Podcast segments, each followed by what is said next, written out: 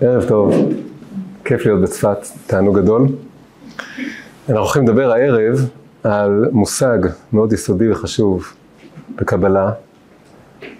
אה, אנחנו בעיר המקובלים, אז אנחנו רוצים לכבד אותם ולהתבונן קצת, אני מקווה מזוויות קצת אחרות, במושג רצו ושוב. מה זה המושג הזה, וקצת להפיק ממנו דברים ולהתחבר לתנועה הזאת בנפש. בעצם רצו ושוב זה באיזשהו מקום הדופק היסודי ביותר של הנשמה ושל החיים. יש תנועה של רצו, תנועה של שוב, נצטרך להבין אותם, להגדיר אותם. אז אנחנו מתחילים אה, באיזושהי הקדמה על מה המקור של הביטוי הזה. המקור של הביטוי הזה הוא בנביא, בנביא יחזקאל, שהוא אה, נביא קצת שונה וחריג משאר הנביאים, ו... וזה מופיע ממש בפרק הראשון. בפרק הראשון, נביא יחזקאל אה, מתאר איך אה, הוא נמצא על גדות נהר כבר, זה שם הנהר, זה הנהר, ושם על גדות נהר כבר, אז נפתחים השמיים והוא רואה מראות אלוקים. עצם הביטוי הזה, השם הזה של הנהר, חוץ מזה שזה שם של מקום אה, מסוים, זה גם קצת רומז לכל החוויה והעמדה הנפשית שאנחנו נמצאים בה כשאנחנו נכנסים לכל הנבואה הזאת, שזה מקום שהוא כבר, כבר זה מקום שהוא כבר שם, אבל הוא אולי כבר לא שם, הוא, יש לו שתי גדות לנהר הזה, זה גם אפשר לקרוא לזה כבר, כלומר אתה כאילו בחוץ, קצת בחוץ, על הגבול בין החוץ לפנים, אתה יצא לגלות, מתגעגעים לארץ ישראל, חולמים על ארץ ישראל ועל בית המקדש. אז הפסוק הראשון זה ויהי בשלושים שנה, ברביעי וחמישה לחודש, ואני בתוך הגולה, על נהר כבר, נפתחו השמיים ואראה מראות אלוקים. ואז אה, מתחיל בעצם חזון המרכבה, מעשה מרכבה, המושג הזה מעשה מרכבה, מתחיל כאן בחזון יחזקאל, ו, והוא באמת רואה חזון מאוד מאוד מפורץ ומשוכלל של המרכבה האלוקית, כלומר כל הכוחות האלוקיים והחיות שנושאים את האלוקות עצמה. ו, וזה נהיה חזון מאוד יסודי וחשוב, לא רק ב, כאחד הנביאים הכי חשובים, אלא גם אה, למושגים היסודיים ביותר של הקבלה מגיעים בעצם מהחזון הזה. כל המושג הזה, מעשה מרכבה, הוא מושג מאוד יסודי, יש מעשה בראשית, שזה על בריאת העולם, ויש מעשה מרכבה, שזה בעצם כל המערכת של הכוחות האלוקיים והמלאכים שהאלוקות מתגלה באמצעותם. חוץ מזה, כל המושג של, של, של הקליפות והחלוקה בתוך הקליפות, שיש קליפות טמאות, שיש קליפת נוגה, זה גם מושגים מאוד יסודיים בקבלה בחסידות, זה גם מגיע מתוך החזון הזה. כל המושג של חשמל, המילה חשמל, מילה מאוד מאוד חשובה, אה, שבעידן המודרני, כשגילו את הכוח האלקטרומגנטי, אז גייסו אותה די בהשגחה לתאר את הכוח האלקטרומגנטי, אבל אה, המקור של המילה הזאת נמצא רק פה. ועוד ביטוי שנמצא רק פה, מיוחד במינו, זה הביטוי רצו ושוב. הוא מגיע כבר בפרק הראשון, פסוק י"ד, אחרי שהוא מתאר את החיות המופלאות שיש להם בעצם כמה פרצופים, אז הוא אומר את הפסוק, והחיות רצו ושוב כמראה הבזק. זה הפסוק, וזה המקור של הביטוי הזה, רצו ושוב. זה יחזקאל? כן, נביא יחזקאל, פרק ראשון, מופיע הביטוי הזה, רצו ושוב. הוא מופיע רק כאן, אז אנחנו צריכים להבין מה, מה הוא אומר. עכשיו, הסיפור עם יחזקאל הוא סיפור מעניין מאוד, בגלל שיחזקאל לא היה אמור להיכנס לתנ"ך. היה התנגדות מאוד גדולה שהספר יחזקאל ייכנס לתנ"ך. ובעצם היו שתי סיבות מאוד גדולות שרצו לגנוז אותו ולא להכניס אותו לתנ"ך בכלל, עד שבא יהודי אחד ומסר את הנפש ונלחם על הדבר הזה, והצליח לפתור את כל הבעיות עד שהכניסו. מה היו שתי הבעיות? הבעיה הראשונה הייתה שיש סתירות בין ספר יחזקאל לחלקים אחרים בתורה. בספר יחזקאל הוא מתאר פרטים על בית המקדש שהם סותרים את התיאור של בית המקדש שאנחנו מכירים בעניין שלמה. וזה משהו אחר, הוא גם מתאר על עבודת הקורבנות, הוא מתאר כל מיני דברים אחרים. הוא אומר שהלווים הביאו קורבנות, דבר שהוא סותר גם את התורה, צריך להבין מה הוא אומר. ואז זה היה כמה סיבות שהיו, זו הסיבה העיקרית הראשונה, זה שהיו כל מיני סתירות בין יחזקאל לנביאים אחרים או לשאר התנ"ך. והסיבה השנייה הייתה, הסיבה הרבה יותר מבהילה. והסיבה השנייה המבהילה הייתה שפעם אחת מסופר בגמרא שהיה אה, היה ילד קטן, מעשה בתינוק אחד, שהיה קורא בבית רבו בספר יחזקאל, והיה מבין בחשמל. מדובר על איזה ילד מיוחד, שהיה לו הבנה בחשמל. עכשיו עוד פעם זה לפני שהם גילו את הכוח החשמלי בטבע. אז הוא הבין את החשמל המקורי האמיתי של הנביא יחזקאל, היה לו איזה הבנה בחשמל. וברגע שהוא למד את ספר יחזקאל בבית רבו, אותו תינוק, שזה ילד בעצם, אז מה קרה? יצא אש מחשמל ושרפה אותו. אז ילד קטן ישב למד בספר יחזקאל, ויצא אש מהספר ושרפה אותו. וכולם כך נבהלו מהספר הזה, רצו מיד לסגור אותו ולגנוז אותו, ושבשום אופן אף אחד לא ילמד אותו. אבל אז הגיע איש מיוחד, והאיש המיוחד הזה קראו לו חנניה בן חזקיה.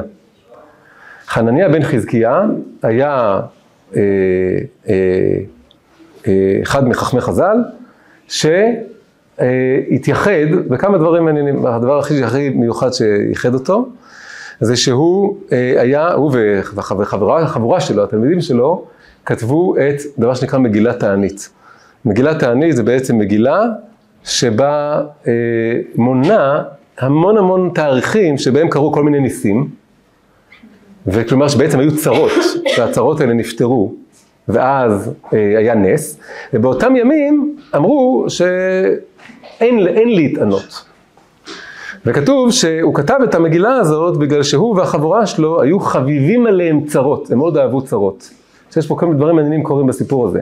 המגילה הזאת היא מגילה שהתפקיד שלה זה לתת לנו, להראות לנו רשימה של ימים לאורך השנה, שאסור להתענות בהם. הוא רצה שפחות יצומו, הוא לא רצה שיצומו כל כך הרבה. אז אנשים לוקחים על עצמם כל מיני תעניות, אבל הוא אמר, ביום הזה אתה לא יכול להתענות, כי קרה נס להוא פה במקום ההוא. ומקום, גם ביום הזה אתה לא יכול להתענות, בגלל שהוא רצה בעצם מאוד להראות שהשנה מלאה וקדושה בימים טובים. זה בדיוק מתחבר לסיפור שהשבוע היה את היום הפטירה, יום היורצייט של אה, צדיק גדול מחב"ד שקראו לו רבי הלל מפריץ', ורבי הלל מפריץ' זה ידוע שהוא אף פעם לא היה אומר את אה, שיר המעלות לפני ברכת המזון, רק, סליחה, הוא אף לא אומר את, מזמ... את על נהרות בבל, הוא רק היה אומר את שיר המעלות של שבת, כל יום. ולמה? הוא תמיד מצא איזה חג, איזה סיבה למסיבה, איזה אורח שבא לו, איזה סיבה, איזה יום מיוחד, תמיד מצא איזה סיבה, ואם לא היה לו שום סיבה, אם לא היה אורח, ולא היה יום טוב, ולא היה נס, ולא היה שום דבר, אז הוא אומר, טוב, גם זה משהו מיוחד נורא ומשמח, שהיום הזה כל כך חריג, שאין בו שום דבר שמח שקרה בו, אז זה כבר משמח, אז היה אומר שיר המעלות ולא... אז באותו ראש, רבי חנניה בן חזקיה לא רצה, רצה שפחות יטענו, אבל איך קראו למגילה? קראו למגילה תענית. אז זה דבר מאוד מעניין. והדבר השני, זה שכל העניין זה שקרו צרות, והצרות הפכו לניסים, ואז, אבל הגמרא אומרת שהיו חביבים עליהם צרות, עליו ועל התלמידים שלו. אז מה אנחנו לומדים על זה בעצם דבר מאוד פשוט, על חנניה בן חזקיה, לומדים על זה שהוא היה יכול לראות את האור בתוך החושך. כלומר, כשהוא קרא למגילת תענית, למרות שהמגילה עניינה זה הימים שלא מתענים בהם. כתוב חביבים עליו צרות, אבל בעצם הצרות האלה זה צרות שהפכו לניסים. אבל הוא יכל לקרוא להם צרות, זה אפשר לקרוא לזה מגילת תענית. אז הוא היה יכול, יכול להסתכל על דברים שנראים חשוכים, כולל הילד הזה שנשרף בצורה מבהילה מזה שהוא למד את ספר יחזקאל, כולל את כל הסתירות. אז מה הוא עשה? אז לגבי התינוק, היה לו תשובה מעניינת. הוא אמר, טוב, התינוק הזה, הוא היה חכם, אבל לא כולם חכמים, הוא היה משהו מיוחד, הוא היה מקרה מיוחד, מקרה חריג. אז היה איזה ילד חכם מאוד, שהחוכמה הובילה אותו למין דבר כזה, שהוא קרא את הספר יחזקאל וזה שרף אותו. וככה הוא איכשהו הניח את דעתם של כל החכמים, בזה שהוא אמר, לא כולם חכמים, לא כולם כאלה, זה מקרה חריג ומיוחד, אי אפשר ללמוד מזה. למרות שזה קרה וזה מבהיל וזה מזעזע, אבל הוא אמר, התופעה הזאת של מין אורות עוצמתיים, חשמל, אש, אז זה כבר מוביל אותנו קצת לכל הנושא שלנו, כי זה הכל כבר ברקע פה, זה הכל עניינים של רצו ושוב. עוד לפני שנכנסנו לנושא עצמו, אז זה נמצא פה ברקע בעצם הציור הזה של התינוק. ואחרי זה, מה לגבי כל הסתירות? אז לגבי כל הסתירות אמר ארקטגון נפתור גם את הבעיה הזאת. ואז כתוב שהוא לקח 300 גרביים, כלומר מין שקים כאלה של שמן, בשביל שיהיה לו אור, והוא עלה לעליית הגג, והסתגר, תקופה ארוכה, עם השלוש מאות גרבי שמן האלה, ודרש את כל ספר יחזקאל ואת כל הסתירות, עד שהוא תירץ את כל הסתירות. עכשיו, מה הסיפור פה ברקע? יש פה סיפור ברקע יותר עמוק. הסיפור ברקע הוא שהארי, אנחנו עכשיו בצפת, אז חייבים להתייחס לארי. הארי, אחת התרומות הכי גדולות שלו לכל העולם הגדול של פנימיות התורה, זה שהוא לימד אותנו על כל הדמויות בתנ"ך, ועל כל חכמי חז"ל, ואפילו דמויות מהמדרשים, מה הגלגולים שלהם, קדימה ואחורה. אז הוא אמר דבר מאוד מעניין, הוא אמר שהנביא יחזקאל הוא שונה מכל שאר הנביאים. כל שאר הנביאים, השורש נשמה שלהם הוא בהבל, כל הנשמות בעולם נחלקות או להבל או לקין. הבל עצמו לא העמיד צאצאים, אבל בעצם הגלגול הראשון בעולם זה היה של הבל, בגלל שהילד השלישי שנולד בעולם קראו לו שת, שת לי אלוקים את, את, את שת תחת הבל בני. אז אה, זה שט? שת זה משול תשתית, הציב, נתן, העמיד. אז הקדוש ברוך הוא העמיד את שת, הילד השלישי, אחרי שהבל נרצח, אז זה רומז בעצם לגלגול הראשון, הגלגול שהבל מתגלגל בתוך שת. אז כל האנושות באה או משת, נוח בא משת, וכל שאר האנושות שנכחדת במבול בעצם באה מקין. אז שת שהוא גלגול של הבל, וקין הם ממש פיזית האבות של האנושות, שיש או השושלת הזאת או השושלת הזאת, אבל בעצם מצד הנשמות זה קין והבל. עכשיו, יש נשמות מצד הבל, יש נשמות מצד קין, וכולן טובות, כי כל בני אדם בעולם נחלקים, אבל הנשמות של קין הן יותר מורכבות, בואי נגיד, כן? הנשמות של קין זה נשמות שיש בהן, נקרא לזה את העוצמות של העולם הזה. והעוצמות של העולם הזה זה אומר שזה יכול ללכת למקומות יצירתיים ואומנותיים. כל הצאצאים של קין הם היו המוזיקאים הראשונים והאומנים הראשונים, זה הכל נמצא שם. אה, תובל קין שהמציא את הכלי נשק, ויש שם את אה, יבל ויובל, ויש כל מיני שהמציאו כלי נגינה, והם היו הנשמות היותר אה, יצירתיות ומעניינות. זה תוהו בתיקון? קצת אפשר להגיד, כן? זה יותר נשמות של תוהו, הנשמות של קין. עכשיו הנביאים הם משורש הבל כולם, חוץ ממי? יחזקאל. יחזקאל הוא נביא משורש קין. זה בעצם הסיבה העמוקה לכל הבעייתיות שקורית איתו. זה הסיבה שיש שם איזו אנרגיה מבהילה שהילד הזה שלא יודע, הילד הזה זה בעצם מתאר איזה מין מצב ילדותי נקרא לזה. כלומר זה מצב שהוא לא יודע להכניס אורות לכלים. הוא לומד את הסודות האלה של החשמל, אבל הוא לא יודע להכיל את זה בצורה טובה.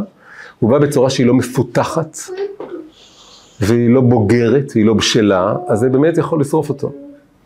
אז זה בדיוק הנושא הזה של הנשמות של קין, זה נשמות שיש להן אורות מאוד גבוהים וגדולים. קין, השורש שלו מאוד גבוה, הוא יותר גבוה מהבל, אבל הוא, אה, זה עם העוצמות האלה מגיעה, מגיעה, מגיעה המורכבות, ומגיעה גם היכולת לנתב את העוצמות האלה לכיוונים מאוד שליליים. אבל עוד פעם, זה יכול להיות נשמות מאוד טובות וגבוהות, אז הנביא יחזקאל הוא משורש קין, ומי עוד היה משורש קין? כמובן אותו חנניה בן חזקיה. לכן הוא היה אחד כזה שהיה אחד שהיו חביבים עליו צרות, וידע להסתגר בעליית הגג, ולדרוש כל הדברים האלה, והוא היה מין נשמה תאומה כזאת של יחזקאל, הוא דאג לו. הוא היה אולי גלגול שלו בעצמו, והוא אמר אני צריך לדאוג לו, והוא... אז, ועוד דבר שיש פה ברקע מאוד מעניין, זה כל המושג הזה סתירות. מה זה אומר שהיו סתירות בין יחזקאל לבין ספרים אחרים? מה זה אומר לך שיש סתירות בתוך התורה? כן, יש המון מקומות שפסוקים סותרים אחד את השני. כל המדרשים הכי גדולים באים מהסתירות האלה. אז זה אמר רבי אברהם אבולעפיה, דבר מאוד חשוב, מאוד יסודי. הוא אמר שמה זה סתרי תורה? סתרי תורה זה שכל התחום הזה של קבלה וחסידות, הוא על פניו נראה שהוא סותר את הנגלה שבתורה. הסתרי תורה סותרים את הנגלה שבתורה. ככה זה נראה להדיוט, לאחד שלא למד ולא מבין. אבל, אה, אבל בעצם בעומק זה לא סתירה במובן שזה סותר, אלא זה סתירה במובן שזה חושף רובד יותר נסתר, הפשט של סתרי תורה. כל פעם שיש סתירה, זה בכלל שיעור לחיים. כשאני מתמודד עם שני כוחות או אמיתות שנראות שהן סותרות אחת את השנייה, או שאני מתמודד עם דחפים בתוכי שהם סותרים אחד את השני, או אני פוגש שני פסוקים שנראה שהם סותרים אחד את השני, הסתירה הזאת, המתח הזה שקורה שם, זה כמו איזה צפצוף של איזה גלאי עומקים, שאומר פה יש משהו נסתר, שצריך לגלות אותו. אני, הסתירות הם השער לנסתרות. סתירה זה מלשון לפרק משהו, כמו לסתור על מנת לבנות. הסתירה, שמשהו סותר משהו אחר, הכוונה שהוא מפרק אותו. אבל ש... כששני דברים מפרקים אחד את השני, זה קורה כאן דבר מאוד חשוב, המבנה המוכר, כלומר קומה אחת של המציאות, היא מתפרקת כאן, כי פה יש שער לקומה יותר גבוהה, יותר נסתרת של המציאות. אז זה, אז זה לא סתם שבנביא יחזקאל היו סתירות לנביאים אחרים ולספרים אחרים בתנ"ך, וזה לא סתם שבנביא יחזקאל יש את החשמל הזה והסודות האלה והאש הזאת, שקשורה לזה שהוא, מה שאמרנו, שהוא נשמע של קין. זה הכל הולך ביחד, יש כאן איזה עומק מדרגה אחרת. עכשיו, אז אותו, אז אנחנו חייבים את ספר יחזקאל בעצם לאותו, אה, לאותו חנניה בן, בן חזקיה. ו, אבל על הרקע אנחנו קצת מתחילים להיכנס בעצם לנושא עצמו. והנושא הזה, הביטוי הזה, רצו ושוב. עכשיו, מה זה אומר הביטוי הזה? אמרנו שהנביא יחזקאל רואה שם כל מיני חיות שהן עם אש וזוהר ונוגה והמון מילים של אש יש שם. והחיות האלה הן אה, באיזו תנועה מתמדת, מעגלית בעצם, של רצו ושוב כמראה הבזק. היום שאנחנו משתמשים בביטוי הזה רצו ושוב, זה נשמע משהו שהוא בגדול הוא נשמע, אה, נקרא לזה אופקי ולא אנכי. כלומר, אני מדמיין בן אדם שרץ לפה ואז חוזר, רץ וחוזר, רצו ושוב. מה שבאנגלית זה to and fro, כן? כלומר, זה בעצם to, to ו-from, כן? לא הולך מפה והולך לשם, והוא רץ כזה מכל מקום. משהו מעגלי כזה שלא מגיע לשום מקום. אבל הדימוי שמופיע בחז"ל, וגם רש"י מביא אותו, שזה כמו הבזק של אש שיוצא מכבשן. כלומר, זה מין להבה כזאת שעולה למעלה וחוזרת נבלעת חזרה למטה. אז התנועה שנוצרת כאן היא לא שזה מין רצו ושוב אופקי כזה או איזו התרוצצות, אלא זו תנועה שיש בה עלייה ויש בה ירידה. אז עכשיו, ההסבר המקובל הבסיסי זה שרצו זה תנועה למעלה ושוב זה תנועה למטה, וזה נהיה מאוד יסודי ומאוד מקובל בכל הפירושים, שהתנועה הזאת של רצו, אחרי זה גם בנפש וברוח ובעולמות, זה, זה תנועה שהיא עולה למעלה, כאילו החיות האלה עולות רצות למעלה, ויש כמובן כמה מילים מסתתרות כאן, יש פה גם ריצה וגם רצון. כלומר יש פה איזו, איזו ריצה של הרצון, רצון זה דבר שהוא מהיר ומיידי וחזק ורוצה מהר מאוד להגיע לאיזה מקום אחר. ויש פה איזה רצון שרץ ועולה למעלה, אבל אז יש פתאום איזו תנועה אחרת, תנועה של שיבה. שיבה זה כבר משהו שהוא נח יותר, הוא חוזר למקום הטבעי שלו, והוא נרגע, ו... ולשם הוא מגיע. אז זה רצון ושוב. קצת מזכיר את ששת ימי המעשה, שבהם אנחנו רצים, רצים לכל מיני מקומות להספיק כל מיני דברים, רצים ומתחוצצים לעשות כל הרצונות שלנו, שבשבת אולי כבר לא נוכל לעשות אותם, זה עניינים של העולם הזה. ואז בשבת, מלשון שוב ושיבה, אנחנו שבים ונחים וחוזרים למקום שלנו. אז התנועה כנראה שיש כאן איזה מין ריצה למעלה, הריצה למעלה היא באמת כמו אש שעולה למעלה, היא מתגברת על כוח הכבידה והיא רצה למעלה, ואז יש איזו שיבה שאולי יותר כמו מים דווקא, כי אש לא יורדת, כן? או אש שנחבאת כאן או נעלמת או מסתלקת, היא חוזרת חזרה למטה. עכשיו, היא, כדאי לה, בסוגריים להגיד, אבל הסוגריים האלה מאוד משמעותיים בסוף של השיעור, שהפירוש הזה, שהרצו כאן זה למעלה והשוב הוא למטה, הוא בעצם פירוש אחד. ויש פירוש אחר, וזה הפירוש המקובל יותר והרווח יותר, אבל מצאתי פעם, לצערי כשהכנתי את השיעור הזה אז לא הצלחתי לאתר את זה, אבל uh, יש גם פירוש שאומר הפוך, שאומר שרצו זה למטה. שיש לי איזה רצון, אז אני רוצה להוריד אותו מלמעלה למטה, אני רוצה להוריד אותו מהראש שלי לתוך המציאות, ושוב זה תנועה של לשוב אל הקדוש ברוך הוא. כן, תשובה, לחזור בתשובה, זה לשוב אל השם. לשוב אל הנשמה, לשוב אל, לשוב אל המקור שלי, זה הכל תנועה של לעלות מלמטה למעלה.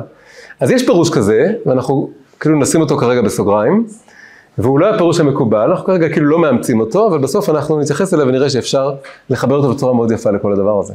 העניין של רצון, יש את השורש ארץ. כן, אז זהו, אז, גם פה, אבל האם, הרצון הזה אומר שהתנועה היא מהארץ או אל הארץ? יש, אה, בראשית רבה כתוב שלמה ארץ נקראת ארץ? כי רצתה לעשות רצון קונה. אז היא קשורה לרצון, שהיא רוצה, והיא רוצה לעשות את הרצון של הקדוש ברוך הוא. אבל פה זה באמת תנועה שהארץ עולה למעלה כדי להתחבר לאיזה רצון עליון יותר. אז הרצו שלה הוא תנועה מלמטה למעלה.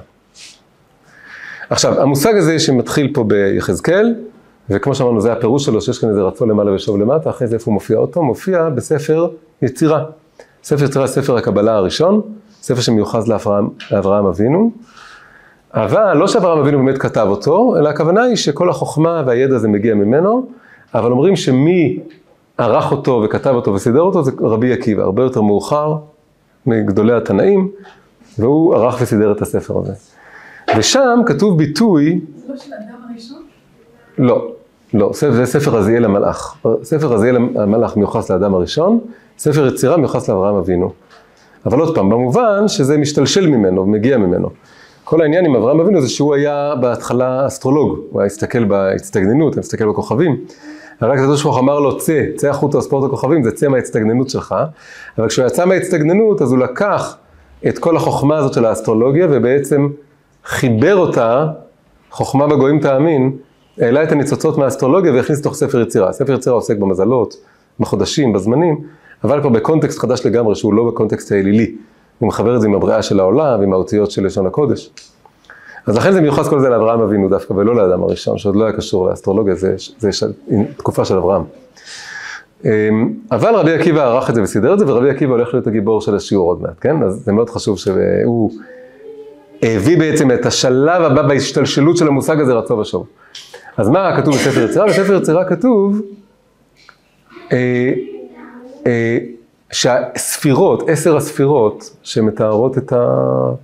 איך העולם פועל, איך הקדוש ברוך הוא מזרים את האור שלו לתוך העולם, אז כתוב שהספירות האלה מתוארות כספירות בלימה, ואז כתוב בלום פיך מלדבר וליבך מלהרהר. שיש איזו תנועה טבעית של הלב ושל הפה, שצריך לבלום אותה, בלום פיך מלדבר וליבך מלהרהר, ואם רץ ליבך, שוב למקום. זה הלשון של ספר יצירה. אז כמובן שזה, ואז, וזה מהצטט, זה אומר שנאמר, והחיות רצו ושוב. אם רץ ליבך, שוב למקום. אז זה התחנה השנייה בהשתלשלות ובהתגלגלות של המושג הזה, כן? מה זה אומר אם רץ ליבך, שוב למקום? עוד פעם יש איזו תנועה של ריצה, של רצון, שעולה למעלה, רצה למעלה, ואז יש איזה מין שיבה, הרגעה, שצריכה לחזור למטה. עכשיו, מה שבעצם יצא מכל המושגים האלה, זה שזה הפך להיות, וכולנו מכירים את זה, אנחנו פה רוצים לפתוח את זה יותר לעומק, זה הפך להיות איזה מין כלל יסודי בסיסי על איך חיי הנפש מתנהלים. וזה בעצם מתחיל מאיך שאנחנו קופצים עוד שלב קדימה, הרבה קדימה, לבעל שם טוב. הבעל שם טוב לקח את הפסוק המקורי, ואמר, אפשר לקרוא את זה בעוד צורה. זה לא רק החיות רצו ושוב, זה החיות רצו ושוב. זה לא רק אותן חיות אש מיוחדות, אה, שהיו להם ארבע חיות, עם כל אחד עם ארבע פרצופים, וכל מה שראה יחזקאל, אלא כל המרכבה הזאת זה גם בנפש של כל אחד. ובנפש של כל אחד יש את התנועה הזאת, והתנועה הטבעית הבסיסית של הנפש, כמו שהאדם, יש איזה דופק, איזה פעימה, הלב פועם, הלב צועד, הלב כל הזמן מוציא דם ומחזיר דם, אנחנו צריכים להבין שככה גם הנשמה והעולם הזה בכלל, החיות, מה שמחיה אותנו, מפעיל אותנו, זה כל הזמן רצו ושוב. ואנחנו חייבים להבין את, ה, את הסוד הזה של האיזון הזה. שיש לנו תנועה בנפש, טבעית, שהיא רצה והיא מתרוצצת והיא מתפזרת, הלב רץ והדיבור רץ, ואנחנו מאוד מאוד רוצים לרוץ עם הרצון הזה, אבל אנחנו חייבים להבין שיש פה איזו תנועה של שוב.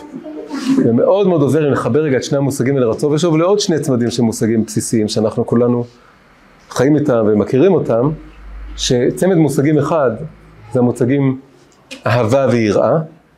כלומר, כשאני אוהב את הקדוש ברוך הוא, שמתעורר בי איזו תחושה של אהבה והתלהבות והתאהבות בקדוש ברוך הוא, זה מעורר בי תנועה של רצון, אז אני רץ למעלה ואני רוצה רק להתחבר אליו ורק לדבוק בו. ואני רק רוצה לחוות את התחושה הזאת שאני דבק בשורש האלוקי שלי ושל המציאות כולה, בכלל הגבול ביני לבין המציאות נעלם שם בגלל שזה השורש של כל המציאות כולה נמצא באלוקות. אז זה תנועה של אהבה, אבל יש עוד תנועה, והתנועה זו תנועה של יראה, ותנועה של יראה זה לא תנועה של התקרבות, זה תנועה של התרחקות.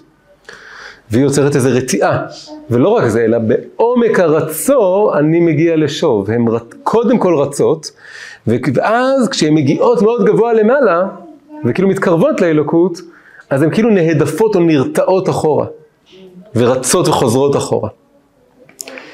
וגם את זה צריך להבין, האם זה רק מין אה, בהלה או אימה, או שזה אולי דווקא מתוך החיבור הגבוה שלי, אני מבין שיש לי גם תנועה שאני צריך לחזור אחורה למטה. אם חושבים על אהבה ויראה, זה מאוד נשמע ככה. זה לא יראה שאני, זה, אפשר להגיד שאני נבהל ופוחד, אולי אני פוחד למות, אולי אני פוחד מהאלוקות שהיא כזאת גדולה. אולי אני גם הרבה פעמים מסבירים יראה בחסידות, שהיראה זה בעצם הפחד לאבד את הקשר של האהבה. כלומר שבעצם הכל זה אהבה. מסבירים שכל מצוות העשה משתלשלות מאהבת השם, וכל מצוות הלא תעשה, כל הדברים שאנחנו לא עושים ונרתעים לא לאכול לא כשר ולא לאכול לשבת, זה, כל המצוות הלא תעשה זה משתלשל מהיראה. אז האהבה זה הבסיס לכל הרמה, רמ"ח עשה, והיראה זה הבסיס לכל השסה לא תעשה. אבל אז אותו רבי הלל מפרץ שהזכרתי שהיורצת שלו השבוע שעבר, הוא אמר כן אבל אל תשכחו דבר נורא חשוב, שיראה היא בעצמה מצוות עשה. אז יוצא שהכל פה בסוף זה אהבה. כי אם יראה זה מצוות עשה, אז הכל זה אהבה. אז אפשר להבין שבעומק האהבה, מתוך הרצו, אני מבין שיש פה קשר כזה יקר עם הקדוש ברוך הוא, והקשר הוא שהוא בין השאר רוצה שאני גם ארד למטה, אני אשוב חזרה למטה. וזה חלק מהיראה. היראה זה שאם אני אתקרב עוד יותר, אני אאבד את הקשר הזה. אני אתכלה ואני אשרף, ואני אני כולי אתמזג בדבר הזה. אז מתעוררת היראה, שאז בעצם כל הקשר ילך לאיבוד. ומתוך היראה אז יש את השיבה הזאת. אז יש פה תנועה של אהבה ותנועה של יראה. זה הולך עם רצו ועם שוב. איזה עוד שני ביטויים נכנסים כאן? הביטויים אורות וכלים. רצו זה בעיקר אורות. ברצו קיצוני אני יוצא מהכלים שלי, וזה יכול להוביל גם לשבירת הכלים, כמו אותו תינוק שהיה מבין בחשמל. באותו אור מיוחד, שפלאי שמדובר עליו שם ביחזקאל, אבל הוא כל כך הבין בזה, הוא היה כזה חכם, כמו שאמר אה, חנניה בן חזקיה, רק שהוא היה חכם כנראה חכמולוג כזה, ו, וזה הוביל אותו למין, שהוא יצא מהכלים לגמרי בצורה לא טובה. אבל אז יש את ההבנה שצריך גם את הכלים, והכלים זה, זה מה שהאורות שוכנים בתוכם, ואז יש את התנועה של השוב. אז האהבה מובילה לתנועה למעלה שיש בה ריצה ויש בה המון אורות, והאורות האלה מאבדים קצת קשר עם הכלים, או גודשים מעל הכלים. אהבה בלי יראה יכולה גם להציף את הזולת בכל כך הרבה אור, שאני יכול לשבור גם את הכלים שלו. אהבה, אור בלי כלי יכול לשבור את הכלים שלי. אם אני אוהב בלי קשב וחיבור לכלים שלי, אז אני יכול לשבור את הכלים של עצמי, לאהוב ולמסור ולהתמסר, להיות העץ הנדיב, שבסוף הוא לא נשאר ממנו כלום. ומצד שני, אני יכול אולי כן להיות מחובר לכלים שלי, אבל לא לכלים של הבן אדם שמולי, ואז יוצא שאני מציף אותו ושובר לו את הכלים. ויראה כאן, זה בעצם קשור לראייה, אני מתחיל לראות את עצמי ולראות את הזולת, זה קשור מאוד מאוד לרגישות, וזה חוזר לכלים.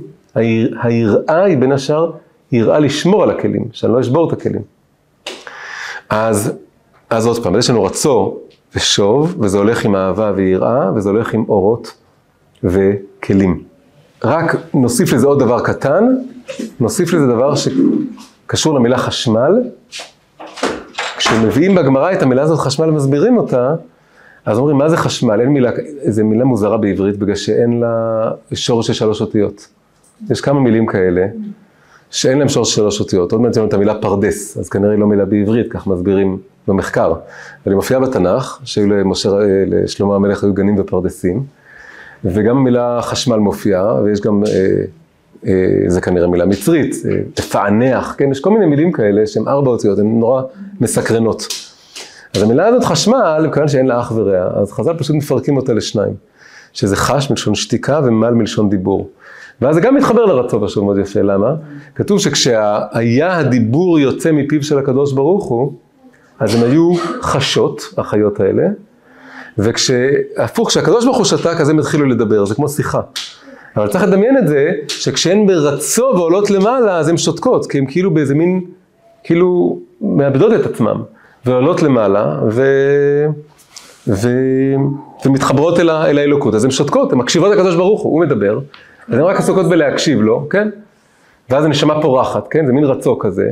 הן שומעות את הדיבור אלוקי, נכון? בדיבור אלוקי פרחה נשמתם בכל דיבור ודיבור, בכל דיבר ודיבר מעשרת הדיברות. אז גם הם כאילו עלו למעלה, ואז הקדוש ברוך הוא שתק. אז הם חזרו למטה בשור, ודווקא אז הם דיברו. זה בצורה פשוטה, כשאני לומד שיעור, אז אני יותר בשתיקה, המורה מדבר, אני שותק, אז אני ברצו אל המורה, אני יוצא מעצמי קצת, אני רץ.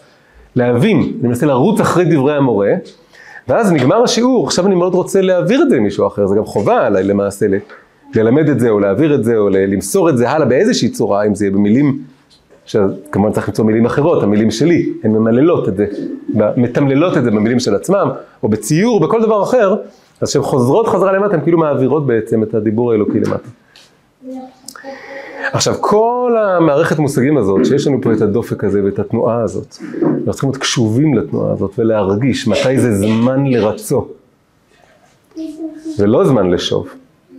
ומתי מתוך הרצו, מתוך ה, ה, ההקשבה לתנועה הזאת, אז אני מבין שאני צריך להגיע גם לשוב, וזה זמן לשוב, וזה אומר שזה זמן יותר של כלים, יותר של יראה. והתנועה הזאת צריך לכל הזמן לחוש אותה, להרגיש אותה, וזה בכל מיני קנה מידה, זה בקנה מידה של תקופה בחיים שיכולה להימשך חודשים, שעכשיו אני בתקופה של שוב, אני צריך להבין את זה, לקבל את זה, ועכשיו אני בתקופה של רצון דווקא, ואולי אני צריך, לי, לי, לי, ואם זה לא טבעי, אולי אני צריך לייצר את הרצון הזה.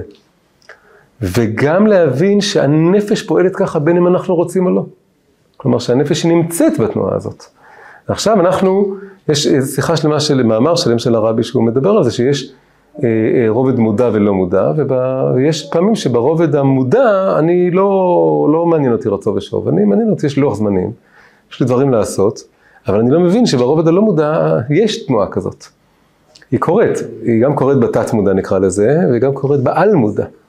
תת מודע זה יותר כמו מין מנוחה של מחזור, מחזורים טבעיים, של ערות ומנוחה ושל אה, עבודה ו, וחופש, ו, אבל יש גם רצון ושוב רוחני יותר, שצריך לשמוע אותו ולסנכרן אולי בין המעגלים האלה. כל הסיפור הזה, כולל גם הסיפור המבהיל בהתחלה עם הילד, מאוד מאוד מחברים אותנו לנושא של אה, המפורסם של ארבעה שנכנסו לפרדס. אמרנו שרבי עקיבא חיבר את ספר יצירה, ורבי עקיבא הוא בעצם היחידי שנכנס בשלום ויצא בשלום מהפרדס. אז מה הסיפור עם הפרדס? הסיפור עם הפרדס זה שהיו ארבעה תנאים גדולים, שזה היה רבי עקיבא, ואלישע בן אבויה, שחז"ל מכנים אותו אחר, כי הוא הפנה את אחוריו לקדושה וכפר. ועוד שני אנשים שהשם הפרטי של שניהם זה שמעון, כדי לא לבלבל אז קוראים להם פשוט בן זומא ובן עזאי. הם כולם נכנסו לפרדס. מה זה נכנסו לפרדס? פרדס ראשי תיבות פשט, רמז, דרוש, סוד, אבל העיקר כאן זה הסוד, פרדס רומז לסודות התורה. סודות התורה, להיכנס לפרדס זה תנועה של רצון. זה תנועה של לעזוב את המציאות המוכרת, לעלות לצפת ולרצות ללמוד קבלה. ולהיכנס לפרדס הזה, אבל הפרדס הזה הוא מקום מסוכן, בגלל שרצו זה דבר מסוכן. והשאלה איך משלבים רצו ושוב זה דבר מסוכן. עכשיו קורה דבר נורא מעניין, שלא תמיד שמים לב אליו. אנחנו יודעים שיש רק אחד שנכנס בשלום ויצא בשלום. עכשיו מה כתוב על שלום? בואו נחזיר רגע, נזכיר רגע, מה קורה לכל אחד מהם, כן? אז כתוב שבן עזאי, ככה זה בגרסה של הבבלי, בירושלמי יש קצת, הוא, בן עזאי ובן זומאי הם חברים טובים, אותו שם פרטי והם מתחלפים. אני אלך כרגע לבבלי, אז בבבלי כתוב שבן עזאי הציץ ומת, כמו אותו תינוק, מאוד דומה. הוא נכנס לפרדס, פרדס מאוד קשור לנבואות של יחזקאל, שם זה הסודות הכי גדולים. אמרנו, הקליפות והמרכבה, תחיית המתים. אז הוא כמו אותו ילד קטן, הוא נכנס, חכם גדול, בן עזאי, הציץ ומת. בן זומא הציץ ונפגע. מה הכוונה נפגע? השתגע, איבד את השפיות שלו. אחר קיצץ בנטיעות, כלומר קיצץ את היסודות, השורשים של האמונה. אולי גם של שורש הנשמה שלו, מה, מה, קצת כמו שיש עבירות של כרת, הוא החריט את עצמו, גדע את עצמו מהשורש של הקדושה, ונשאר בחיים, לא השתגע, לא מת, אבל כפר, הוא לא השתגע, הוא נשאר מאוד שפוי. רבי מאיר נשאר חבר טוב שלו עד הסוף. והולך איתו, בקשר טוב, אבל כפר מאוד, ועד שלא מוכנים לקרוא לו בשמו. עדיין הביאו אמירה בפיו, יש בפרקי אבות אמירה בשם אלישע בן אבויה, כי כמו שרבי מאיר אמר, כן, תוכו אכל קליפתו זרק, תלמיד חכם שנמאס, אין תורתו נמאסת, אבל הוא נמאס מאוד, ולכן לא מוכנים לקרוא לו בשם שלו, קוראים לו אחר. אבל הוא לא מת והוא לא השתגע גם, זה משהו אחר, זה כפירה, זה הרבה יותר צלול דעת כזה. אבל רבי עקיבא נכנס לשלום ויצא בשלום. עכשיו, כשאני שומע נכנס לשלום ויצא בשלום, מה בעצם זה אומר לי? זה אומר לי, הוא ידע לעשות רצו, והוא ידע לעשות שוב. אני הייתי יכול לחשוב שכל הבעיות שקרו לשלושת האחרים זה שכולם זה סוגים לא טובים של רצו. הם רצו והם לא ידעו לשוב. נכון? ככה תמיד הבנתי את זה כל השנים. שהם כולם רצו ולא שבו, או לא שבו כמו שצריך, אבל הוא ידע גם להיכנס וגם לצאת, כן? אבל אז השאלה הכי גדולה היא, היא, היא אז למה בכלל כתוב לי שהוא נכנס בשלום? כולם עשו רצו, הבעיה הייתה בשוב, נכון? הבעיה שכולם הייתה בשוב. הם לא ידעו לשוב. אז רק היה צריך להגיד, בכל הסיפור היה צריך להגיד, ורבי עקיבא יצא בשלום.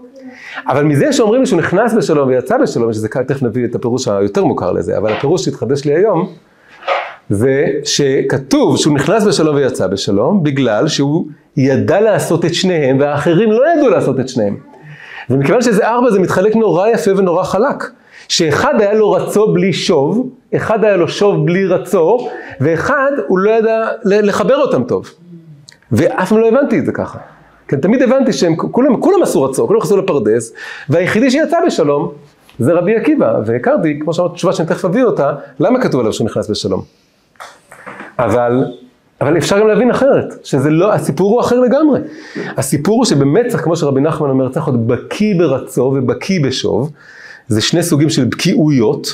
עכשיו, אז בואו נפרט, מה הכוונה? אז בן עזאי הציץ ומת. מה הכוונה שהוא הציץ ומת? זה פשוט, זה רצו בלי שוב. אבל רק הוא זה רצו בלי שוב. תכף תראו, אחרי זה משהו אחר. הוא זה רצו בלי שוב, הוא הציץ, הוא נשאב לסודות הקבלה, זה שאב לו, כמו התינוק הזה, זה שרף אותו. הנשמה שלו כל כך עלתה ונשאבה לתוך הסודות הקבליים האלה, שהוא לא הצליח לחזור למטה, והוא כפשוטו מת, הציץ ומת. אז זה רצו בלי שוב. אני קופץ רגע לאלישע בן אבויה. אלישע בן אבויה קיצץ בנטיעות. מה זה קיצץ בנטיעות? זה אומר שהוא עשה רק שוב בלי רצו. מה זה קיצץ בנטיות? הוא קיצץ את עצמו מלמעלה. אחרי שהרצון בשוב צריך להיות תנועה מתמדת, זה לא אתה פעם אחת נכנס לפרדס, פעם אחת יוצא, אתה צריך לדעת להיות בתנועה הזאת. הוא עלה למעלה, ראה את מה שראה, סיפור שלם, וכשהוא חזר למטה, הוא אמר, אני לא רוצה יותר קשר עם הקדוש ברוך הוא, אני לא רוצה את הברית הזאת, לא רוצה את הדבר הזה, קיצץ את עצמו מהרצוא, מהחיבור למעלה, ומה קורה כשאתה יורד למטה בלי זה כמו סנפלינג. אם אתה, יש חוט שמושך, אנחנו תלויים בו, כדי לא לרדת, לא ליפול, אלא מה שנקרא מדור הקליפות, ליפול יותר מדי נמוך למטה. אבל ברגע שאתה חותך את זה למטה, אז אתה נופל לקליפות, אז הוא נפל לקליפות, ואז הוא כפר. אז הבעיה איתו הייתה שוב בלי רצו. כלומר, בהתחלה הוא עשה רצו, הוא נכנס לפרדס, כולם עשו את זה. אבל הפגם היה שהוא לא שמר על הרצו, הוא ניתק את עצמו, הוא לא רצה את הרצו הזה, לא רוצה, לא רוצה רצו. בדעה, בבחירה החופשית שלו. אז הוא, ברגע שאתה חותך את עצמך מלמעלה, אתה מקצץ את הנטיעה העליונה, זה שורש עליון, לא שורש תחתון, משורש הנשמה שלך באיזשהו מקום, אז אתה נופל לקליפות, ולכפירות, ולעבירות הכי גדולות, כל מה שהוא עשה. ו... אז זה הסיפור שלו, ועכשיו נחזור באמצע, מי שלנו באמצע, את בן זומא. מי זה בן זומא? הציץ ונפגע, השתגע. מה זה להשתגע? להשתגע זה לא פה ולא פה. שזה ממש דרך נורא יפה להביא לי פתאום את כל הרביעייה הזאת. וזה הסבר שבשבילי, אני לא ראיתי אותו בשום מקום, נורא יפה. מה זה אומר נכנס בשלום ויצא בשלום, שהוא היחידי שידע לעשות גם את הרצו וגם את השוב. בן עזאי רק רצו בלי שוב. אה, אחר, אלישע בן אבויה, היה רק שוב בלי רצו, ולכן נפל כל כך נמוך למטה. ו, ובן זומא היה, מה זה נפגע, השתגע? זה אחד שהוא, הוא כאילו מנסה לחבר, הוא לא הצליח, הוא לא פה ולא שם. הוא לא ירד עד הסוף לעולם הזה, הוא חזר לעולם הזה, הוא חזר, הראש שלו במקום אחר, אבל זה לא שהוא הוא שם בעליונים, הוא, הוא, הוא, לא, הוא לא בשום מקום, הוא באיזה מין לימבו כזה נורא, כף, כף הקלע. זה השיגעון, כמו שמכירים גם במציאות. אז, אז זה נורא חזק פתאום להבין את כל הדבר הזה ככה. אז זה אה, מין דרך מעניינת לחשוב על כל הדבר הזה. עכשיו, אנחנו רוצים להבין את רבי עקיבא. רבי עקיבא כתב את ספר יצירה, רבי עקיבא הבין את סוד האיזון והשילוב בין הרצו והשוב. יש עוד דבר מעניין על רבי עקיבא, רבי עקיבא אמרנו גלגולים, רבי עקיבא הוא גלגול של יעקב אבינו. יש בו כל האותיות של יעקב יחד עם א'. זה כאילו יעקב אבינו שהתחבר לאלופו של עולם. ו, ו, ומה מאפיין את יעקב אבינו? שהוא הכי מאוזן. שאברהם הוא הרבה חסד, ויצחק, ויצחק הוא הרבה גבורה, ויעקב הוא תפארת, תפארת זה איזון.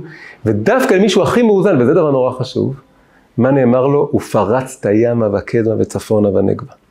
אם אתה יודע להיות כמו יעקב אבינו, כמו רבי עקיבא, אם אנחנו נלמד את הסוד של רצו ושוב מתוקנים, אז כל הפרצת שלנו, כל היכולת שלנו להיות באמת, לצאת ולהצליח ולהגשים את כל הייעוד שלנו, שאנחנו בעצמנו מגלים אותו תוך כדי תנועה. בעיקר בדור שלנו, שכל הזמן אנחנו מגלים דברים חדשים על עצמנו ולעולם מיום ליום, כי הכל משתנה מהר, גם בחוץ וגם בפנים, אז כולנו צריכים להיות באיזה פרצת ימה וקדמה צפונה ונגבה, כל אחד לפי שורש נשמתו ועניינו, וזה נורא תלוי באיזון נפשי של גם רצו וגם שוב. אם זה יותר מדי רצו, אפשר למות, זה יותר מדי שוב, אפשר לכפור. אם זה, אם זה לא מאוזן נכון, או לא מספיק מבינים את שניהם, אז יכולים להיטלטל בין שניהם ולהשתגע. להיות משהו, זה להשתגע זה גם לא רק בין משוגעים, זה גם יכול להיות אה, הססנות מופרזת, אה, התלבטות מופרזת, ספקנות מופרזת. שבכל דבר אני לא מבין שעכשיו יש זמן לרצו, ואז אני רץ עד הסוף, עכשיו יש זמן לשוב, אני רץ עד... כל הנקודה היא זה שיש לנו פה גם וגם, או-או, משני הסוגים, ולא ולא. אותו אחד שהשתגע, זה שהוא היה בעצם לא פה ולא פה. אז, אז גם וגם זה דבר מאוד חזק, זה נשיאת הפכים, זה להיות גם עם הסבא אברהם וגם עם האבא יצחק, ובאמת להיות כמו יעקב וכמו רבי עקיבא ולחבר אותם. עכשיו, כדי להתקדם הלאה, להבין את, את, את, את רבי עקיבא יותר טוב, את כל הרצו ושוב, אז, אז נציב שאלה כזאת נורא מעניינת. כשאתם שומעים את המושג הזה רצו ושוב, ודיברנו על זה עכשיו הרבה, על כל התנועות האלה. אז עכשיו, הנה, יש פה טריק, ברגע שאני שואל את השאלה, אז אנחנו מבינים שהתשובה היא כאילו לא מה שחושבים, כן? אבל אני רוצה שתתחברו רגע לתשובה פשוטה. ובאמת הכי פשוטה, כששומעים את שתי התנועות האלה, באיזה תנועה אני הכי יוצא מעצמי, יוצא מהאגו שלי, מתבטא לקדוש ברוך הוא, ובאיזה תנועה יש, להפך, יותר אגו, יותר את הישות שלי, יותר את המציאות שלי. כן, אז זה פשוט מאוד מאוד, שזה תמיד נשמע לכולם, ולכל העולם ככה, שרצו, תנועה למעלה, זה תנועה שהיא כל כולה יציאה מעצמי.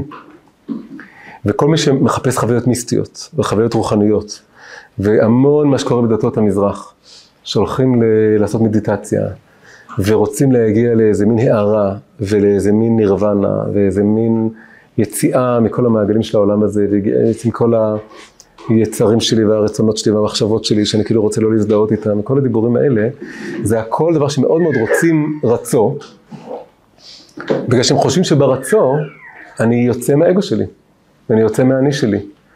ואז לפעמים אומרים, אין מה לעשות, יש גם שוב, מה לעשות, אין יש לי גוף.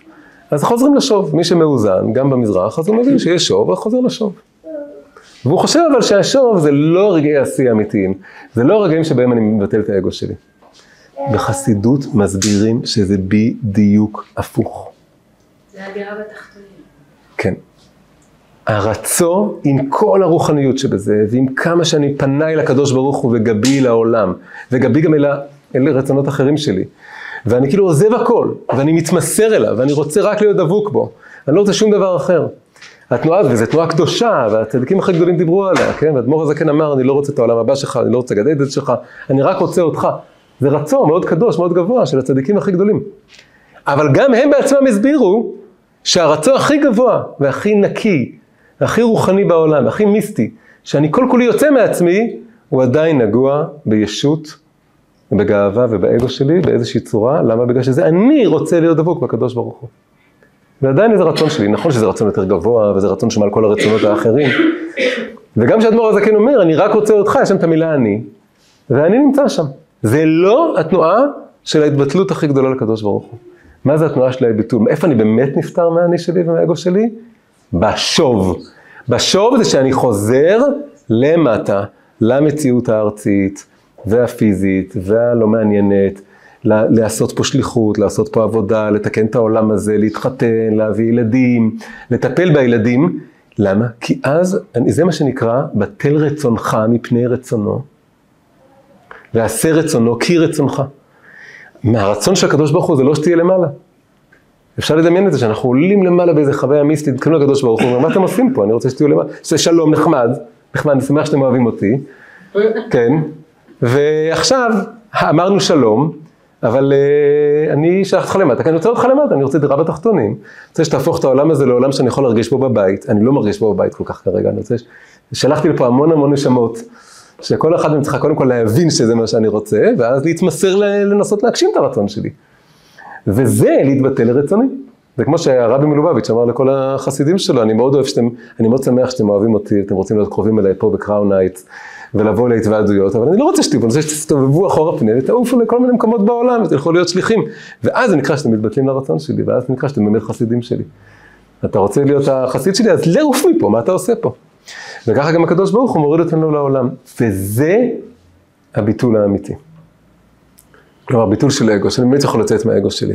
שזה כמובן הופך את כל מה שרוב העולם מבין על רוחניות.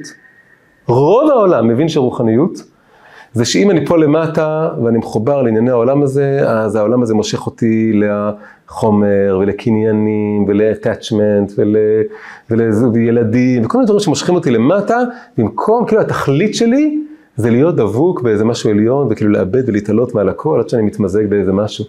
וזה בעצם סוג של, בסופו של דבר כשמקצינים, כשזה תנועה של רצו ושוב זה מצוין. אבל אם אתה חושב שכל המטרה שלך זה להיות שם, זה סוג סוג מתוחכם של נרקסיזם, של רצון להתמזג, ושזה הכי מתאים לי והכי נוח לי.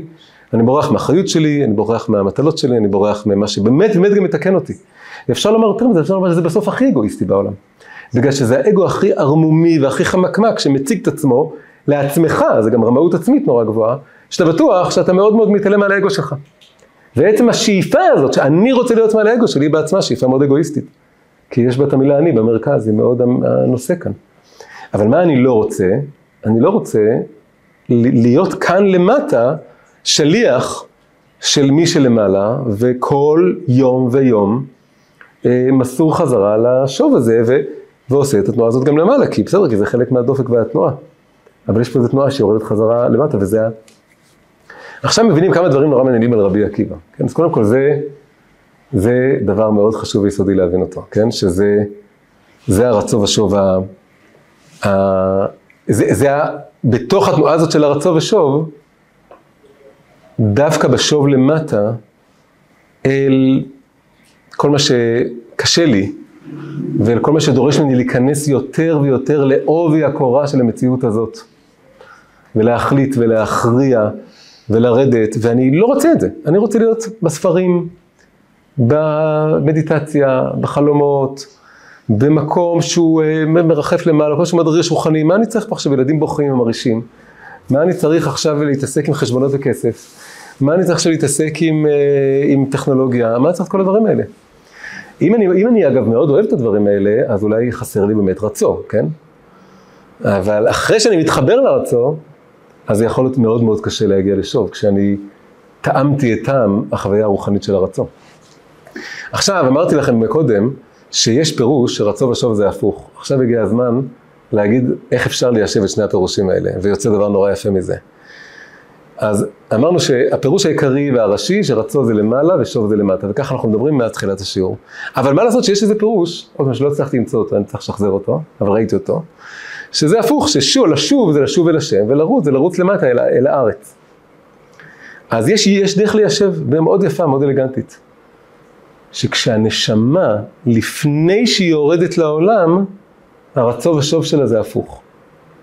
כשהנשמה היא לא בעולם הזה, מה זה שוב? שוב זה לשוב אל, ה, אל המקום ה, מקום המנוחה. כשאני עולה במדרגות, אז אני מתאמץ, כשאני מטפס על סולם אני מתאמץ, כשאני רץ למעלה אני מתאמץ, בשוב אני מרפה, וכוח המשיכה, כוח הכבידה מושך אותי חזרה למטה.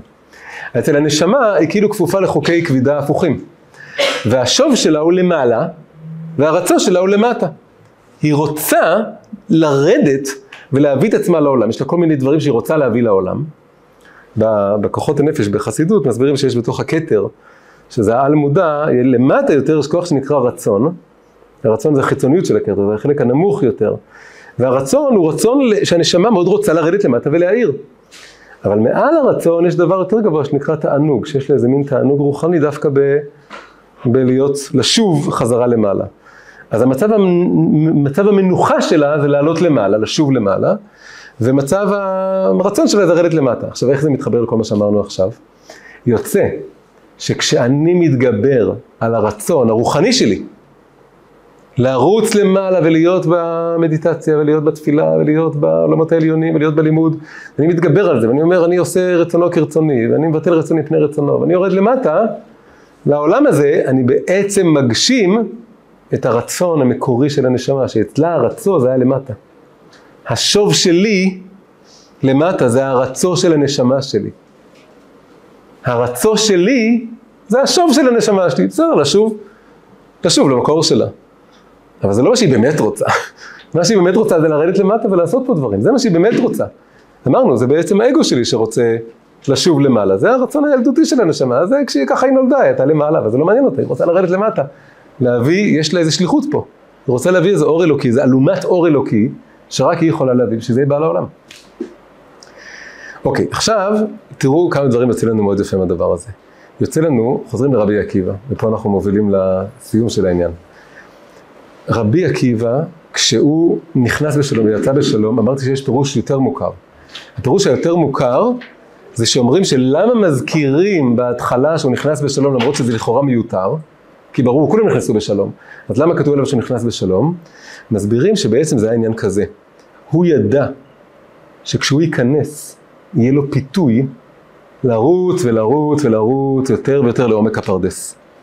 אז עוד לפני שהוא נכנס, הוא התנה עם עצמו שהוא הולך לשוב. הוא קבע בנפש שלו, אני נכנס על מנת לצאת חזרה. אני נכנס לפרדס על מנת לשוב לעולם הזה. אני לא הולך ללמוד קבלה בשביל ל...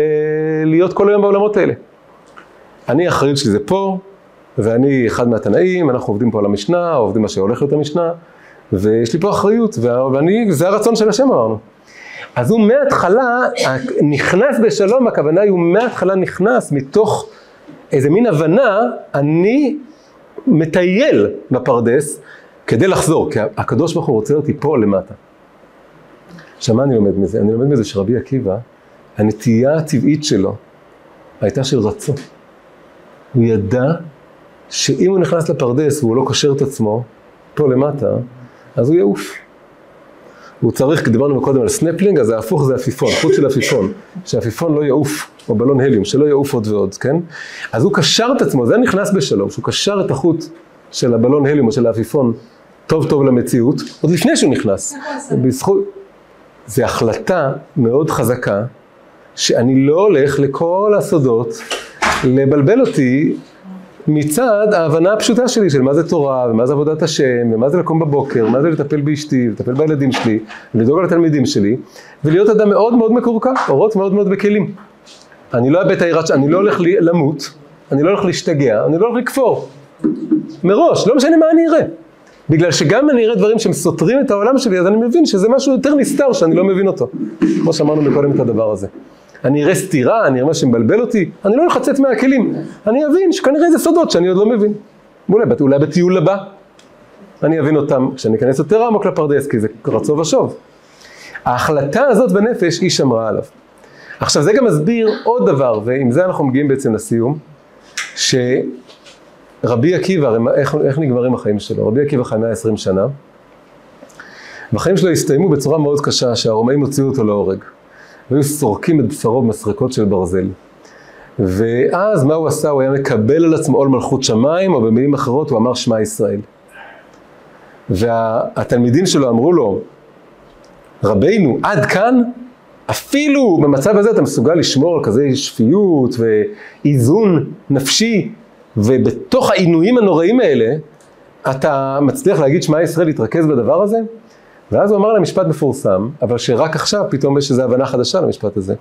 הוא אמר, כל ימיי הייתי מצטער על הפסוק, ואהבת את השם אלוקיך בכל לבבך ובכל נפשך ובכל מאודיך. זה אגב פסוק מובהק של רצון, של רצו, סליחה, של, רצ... של תנועה למעלה. כי בכל לבבך זה לעזוב, כתוב את האישה ואת הילדים שלך, להיות מוכן לעזוב אותם בשביל השם, או לוותר עליהם בשביל השם. ובכל נפשך זה את החיים שלך, את הגוף שלך.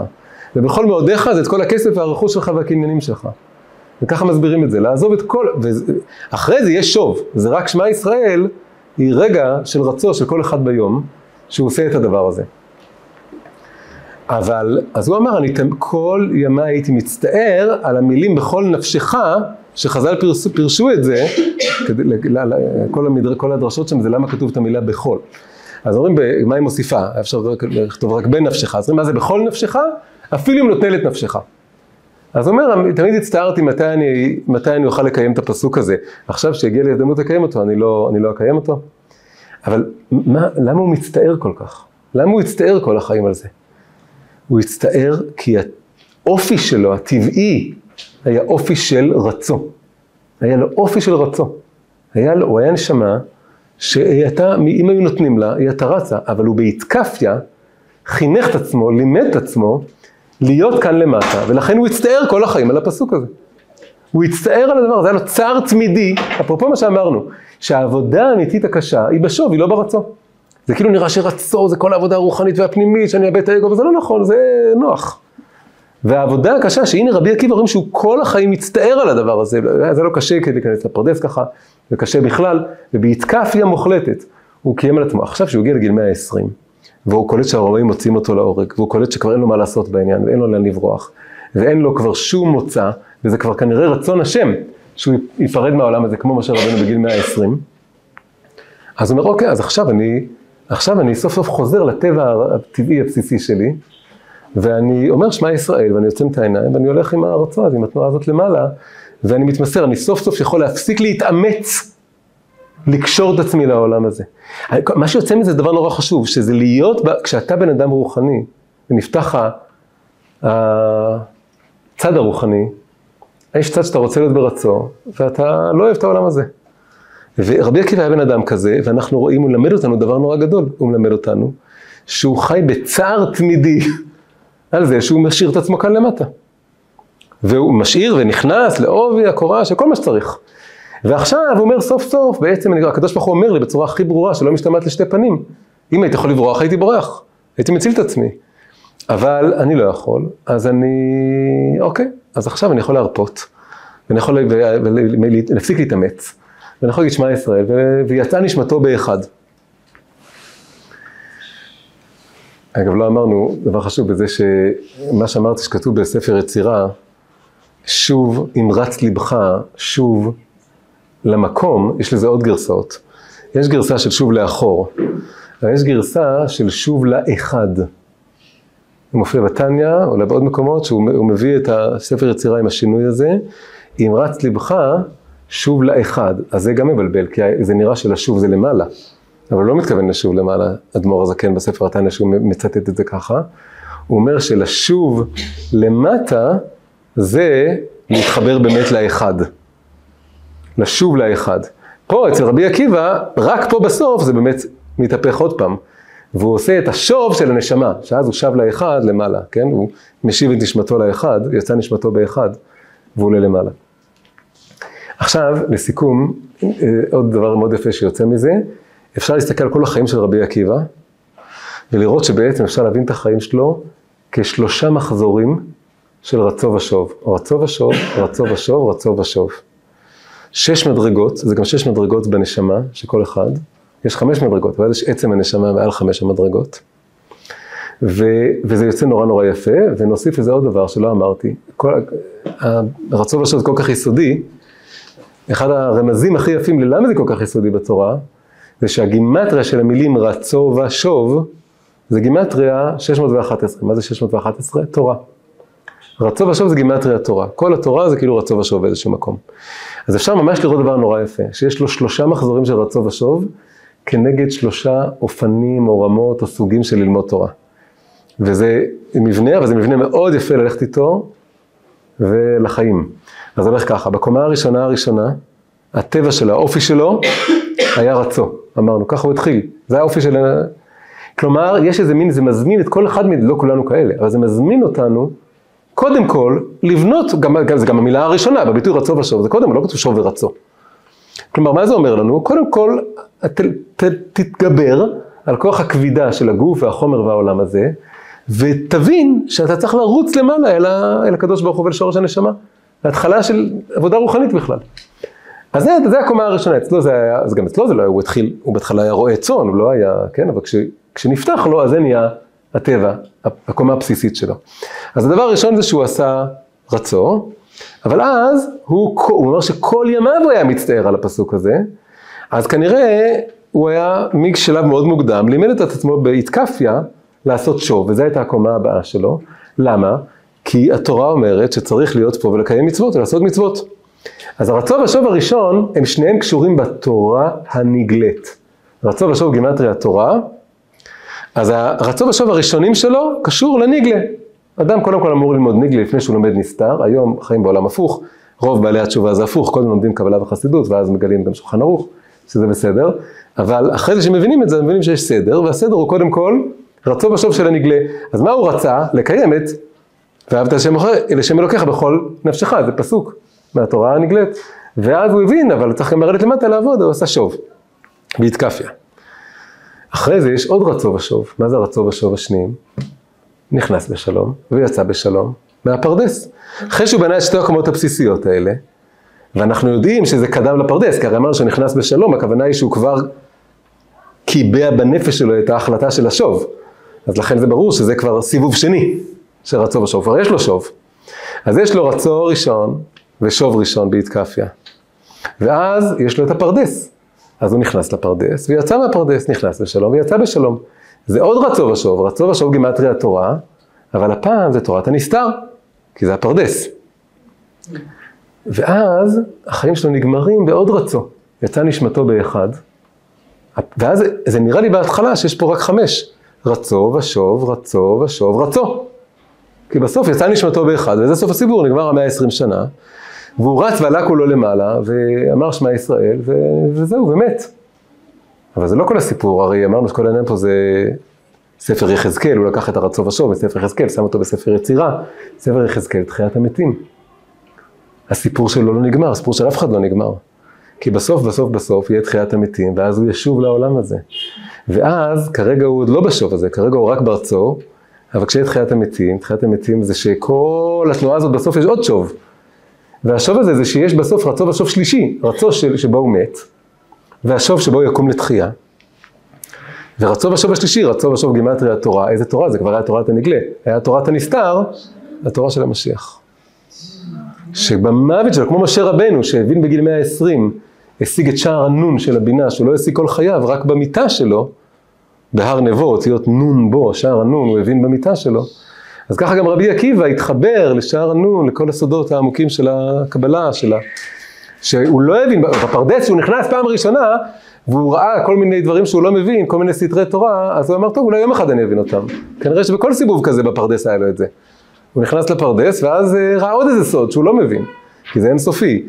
ואז ברצוע האחרון, שהוא כבר נשאב למעלה לעליונים, אז הוא התחיל לגלות כל הסודות האלה, ואז הוא בשוב האחרון, יהיה, אז יהיה שלם, רצו בשוב גימטרי התורה, תורת משיח, והוא ילמד אותנו את כל הסודות של התורה. השלוש רצו ושוב זה פשט, רמז, דרש, או... לא, זה נפש, רוח, נשמה, חיה, יחידה, עצם הנשמה.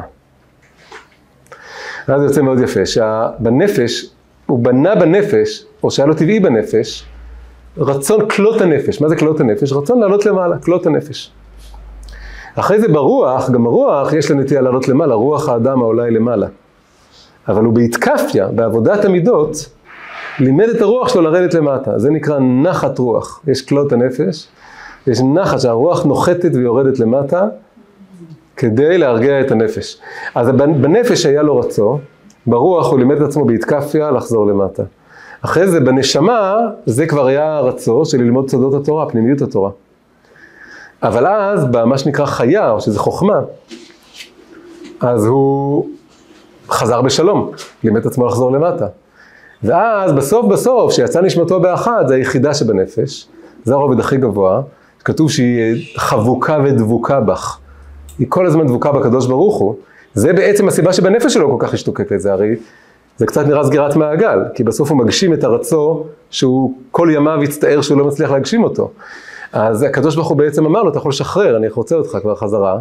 אז הוא אמר, שמע ישראל, ויצא נשמתו באחד, וזה של היחידה שבנפש. אבל עצם הנשמה רוצה לחזור חזרה למטה ולהתגלות בחזון העצמות שחוזרות, העצם קשור לעצם שנשאר בקבר, שקם לתחייה. אז עצם הנשמה מתגלה בעצם החומר בסוף הגוף, שזה הקדוש ברוך הוא, זה מה שהקדוש ברוך הוא רוצה, דירה בתחתונים.